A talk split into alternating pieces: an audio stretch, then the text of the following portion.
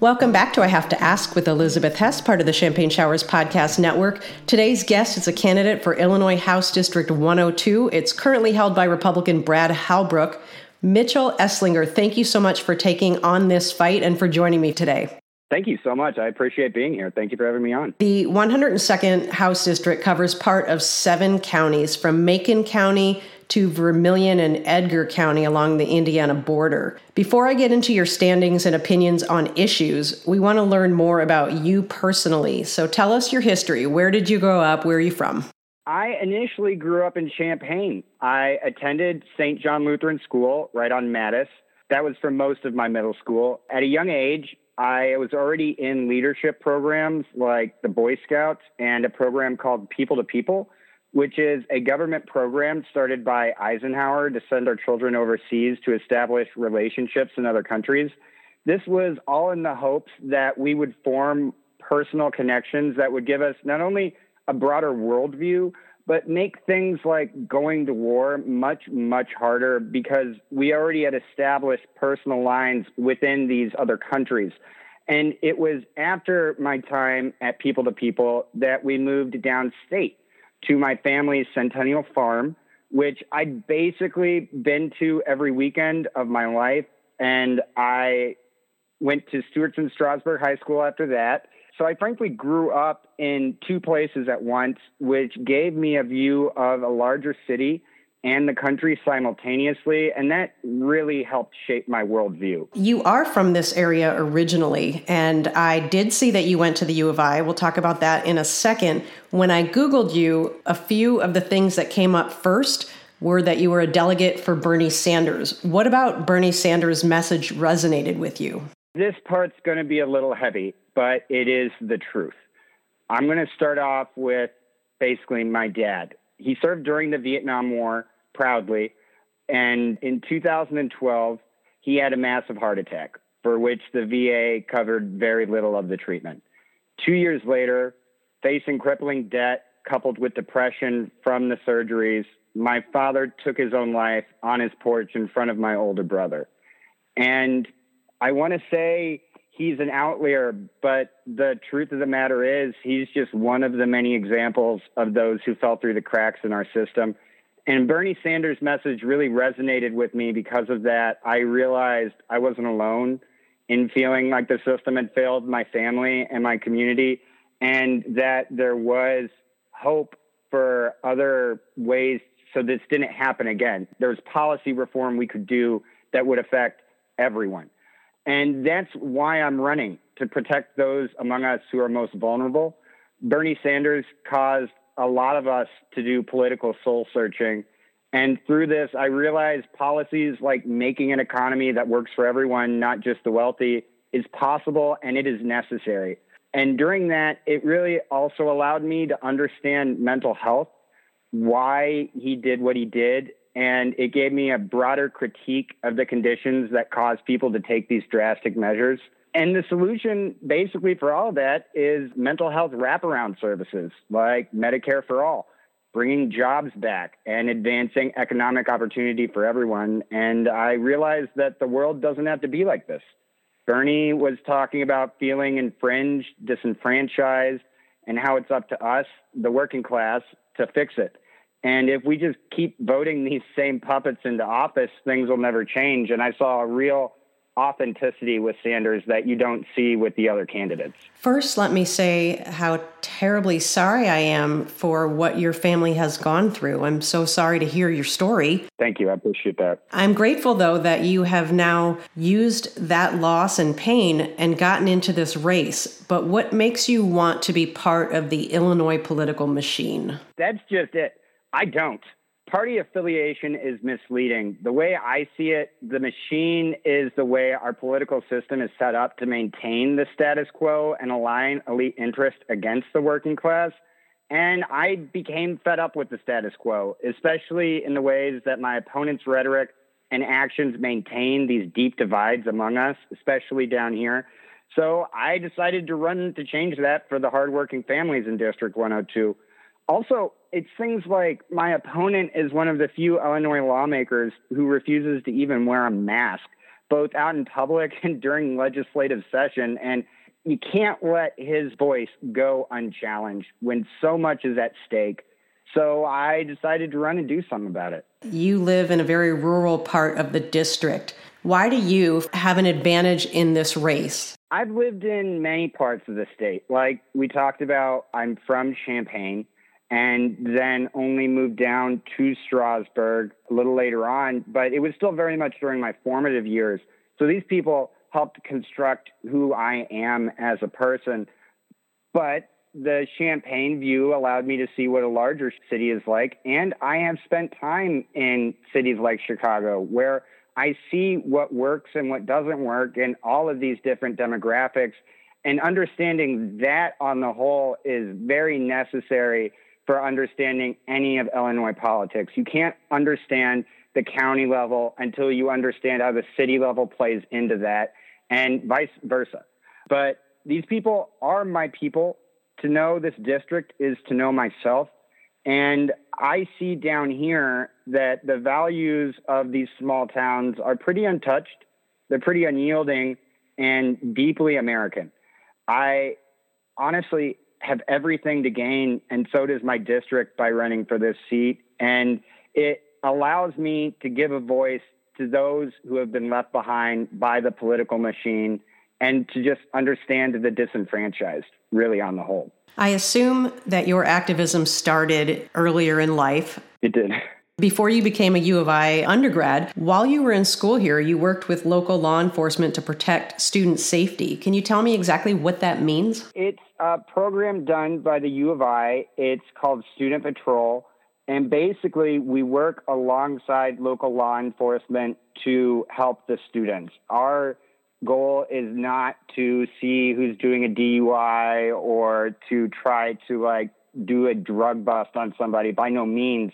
Our real only goal was student safety. Things like people that had been recently mugged, we would walk them from point A to point B just to ensure their safety, especially if they're not still in any actual danger, there's last, lasting psychological effects on these people. And having stuff like that that gives students the more sense of security in the area without us actually being pertained as the bad guys, um, which right now in the atmosphere with law enforcement is very much the view they have. But we were just kind of like the, hey, are you too drunk to like leave this place? We will help walk you from point A to point B. Does your friend need to have 911 called because they drank too much? We'll be there. I don't want to minimize it, but we were essentially the babysitters for campus. We help people just do the things they needed to do after the lights went out. That was mostly it. And it really helped give me an understanding. I would talk with students about like what were the issues on campus. We'd get more in touch with what were just the real problems affecting the students on the whole, not really at a law enforcement perspective, but more as a social perspective to like try to help them out as much as possible. Let's talk about your stance on the issues. Let's start with common sense gun laws because Brad Halbrook is lacking in what a lot of the people in this community and this district want. Yes, he is and I'm sure you're aware of the speech he gave, I believe, up in Champaign with a woman who talked about her own father would brandish a gun in front of her face almost on the daily. And then Brad Halbrook retorted to her, Well, that's just the price you have to pay for freedom, which that doesn't sound like freedom to me at all. It sounds like a terrible, toxic environment that that woman should not have to be forced to live in. But that being said, Illinois already has pretty strong gun laws on the whole, which I am in favor of. I'm in favor of universal background checks. I'm in favor of common sense gun laws, which luckily we have many, and keeping the guns out of people that are a danger to themselves and to others. Now, harkening back to what I said earlier, 51% of suicides involve a firearm. So there is another epidemic happening as well, and it's in my district. I know that mental health care and preventative psychological support is nearly non existent, and the consequences of this is deadly. My father, as you know, died by suicide, and I'm committing to ensure the improvement of our poor mental health care and wraparound services, supportive services to help those of us who are most vulnerable. These wraparound services, as it turns out, also contribute to the reduction of crime and gun violence in general. And I think that we need to get to the root of this problem without punishing the responsible gun owners. Because the fact of the matter is, in my community, many people do feel safer with a gun. They will say it's for self defense, but just having the gun makes them feel safer. And I can understand that.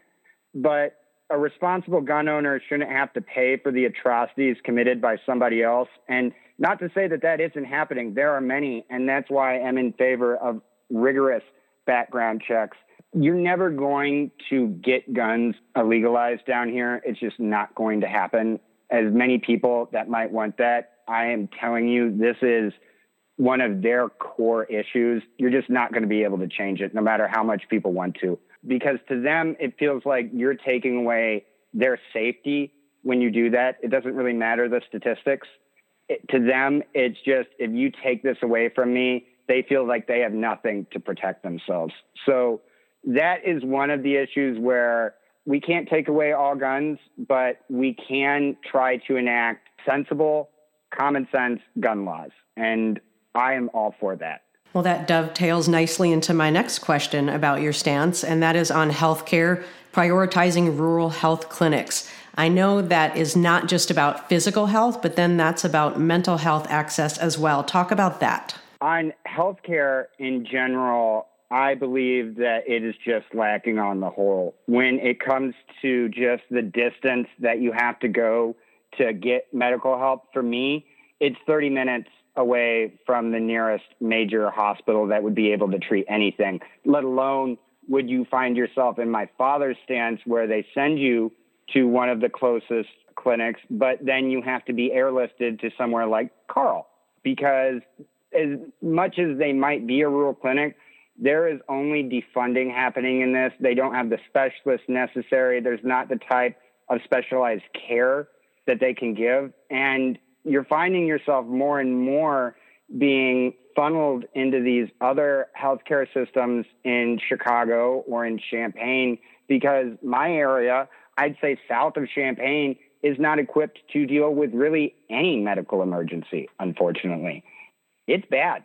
It's one of those things, even with healthcare, where you may have a healthcare system, but that might only get you access for care in Chicago. So you have an issue down here. You can't go to the hospitals down here because you won't be covered. And it forces you to go to Chicago when you shouldn't have to drive four plus hours to make it to Chicago. You should just be able to go to the nearest health clinic that is best for you. A big chunk of this population in this state can't afford health care, and therefore they can't get quality jobs. They can't further their education because they can't pay for it. It's very cyclical. Let's talk about the need for quality public schools. Let's start with education with you.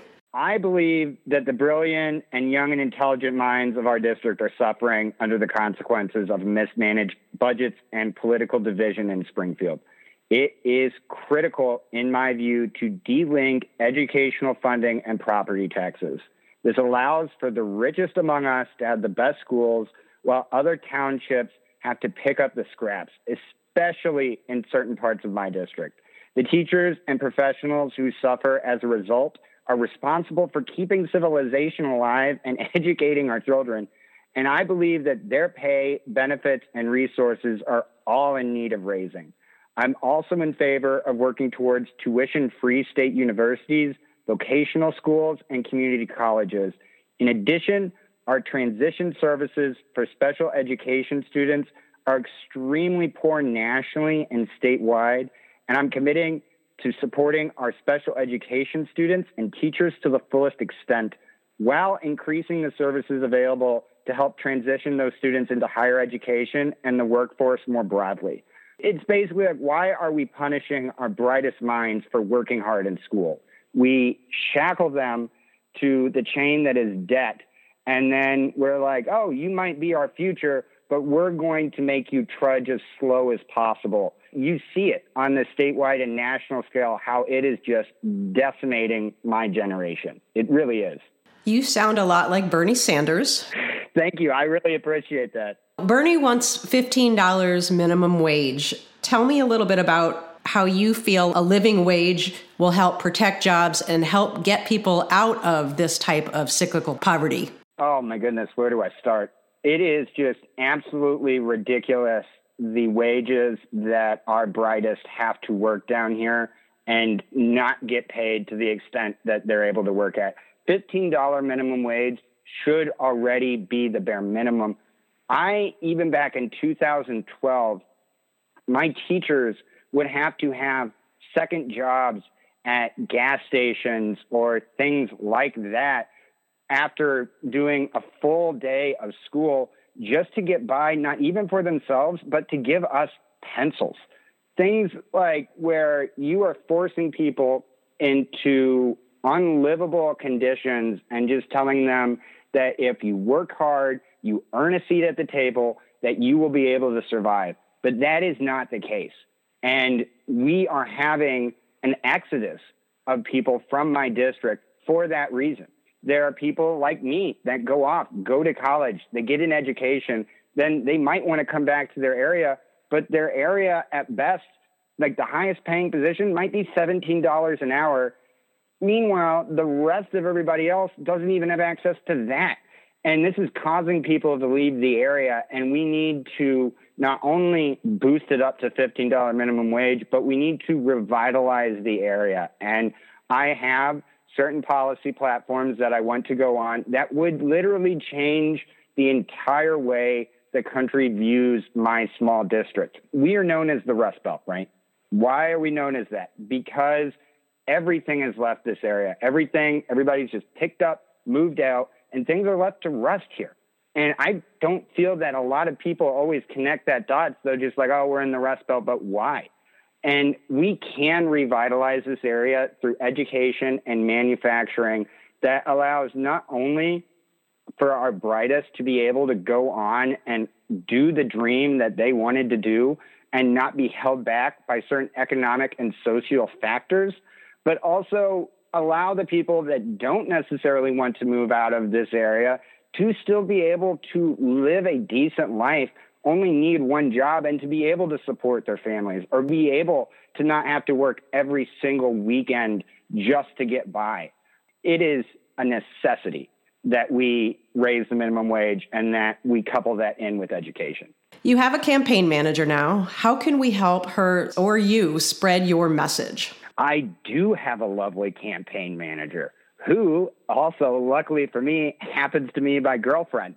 And I am so extremely lucky to have her and her expertise on board with this project to really help us out. I know this is probably an old mantra that everybody hears all the time, but volunteering and donating are the main ways to help out this campaign. Where I'm a small grassroots campaign, I'm 26 years old, so I don't have the most exposure even just talking about local races with your friends and family, getting out the word about me is so imperative because if nobody knows about me, no one's going to want to vote for me. I mean, I will be that spot that makes sure that this Democratic race doesn't go unchallenged for Halbrook, but at the same time, people should know about me and people should understand why I'm actually wanting to fight for them.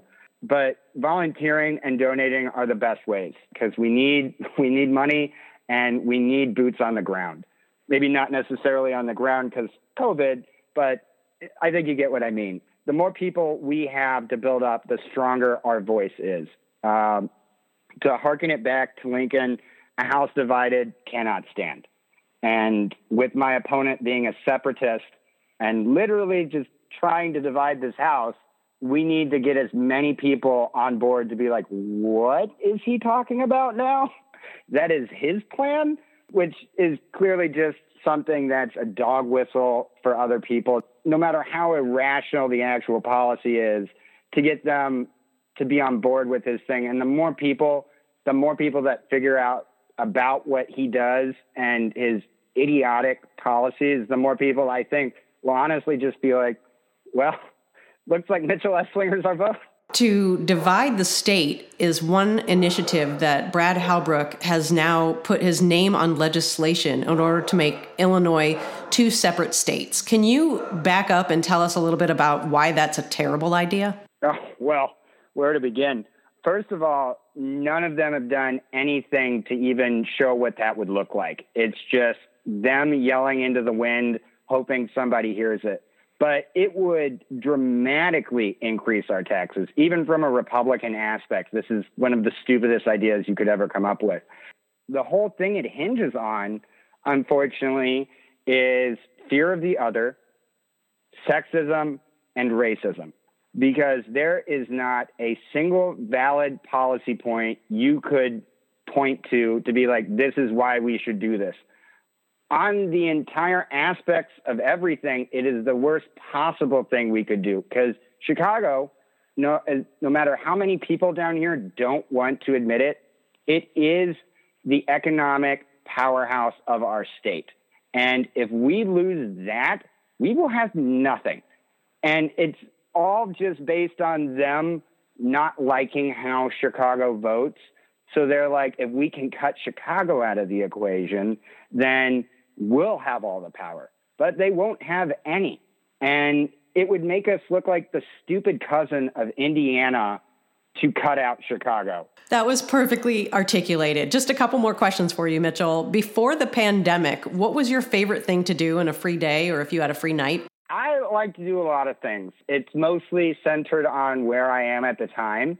So for down here, it's pretty quiet. It's something where I'll just hang out with my girlfriend. We'll maybe go over and see some of my family and just have like a nice night out, maybe going to a restaurant. We love to support our local businesses around here, or just maybe chilling out and showing my mom the new Netflix show that's on. I also talk policy so much with my family. It, policy and politics never really gets turned off, even when we're like, let's have a quiet night in I am inevitably going off on some like structural reform that needs to happen.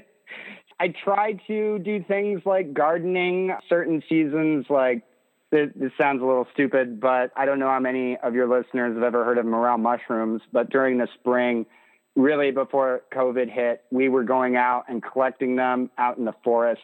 It's a fun thing to do. I'm a, I'm a pretty naturey guy.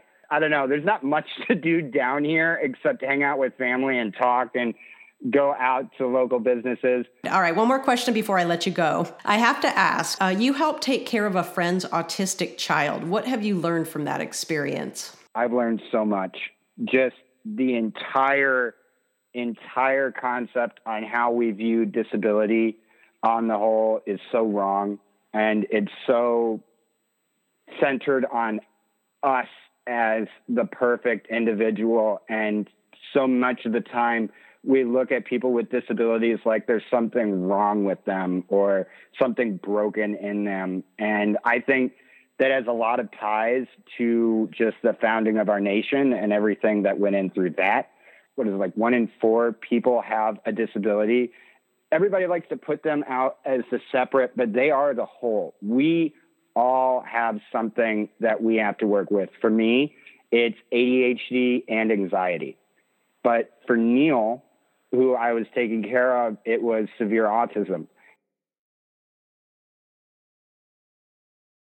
It was a huge learning experience for me to be able to go from what the ableist view of disability is to what the actual view on disability is and being able to work with an individual who is quite frankly much bigger than me on every sense. He's kind of like the size of a linebacker and he's nonverbal.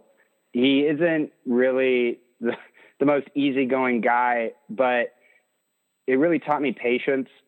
It taught me to be much more kind and understanding of people that you even just see out in public, not looking at someone like they're a danger, but understanding everything that goes into who they are as a person because that's the thing he is just as much of a person as I am. Just because he's not able to talk doesn't lessen that. by any means. He's able to talk if you know him well enough and you can really get into like what his needs and what his wants are. We have to actually sit down and have a conversation about how we view people with disabilities in this society and how we can help them. And ultimately, that's looking at stuff like expanding upon the ADA, that's looking at stuff like giving them more resources in the educational side because it is lacking. It is extremely lacking. And just treating these individuals like they're a person too, because all too often I find that we do not. It helped me change my whole worldview, really. Thank you for listening to I Have to Ask with Elizabeth Hess, part of the Champagne Showers Podcast Network. Mitchell Esslinger, thank you so much for your time today. Thank you so much, Elizabeth. I really appreciated it.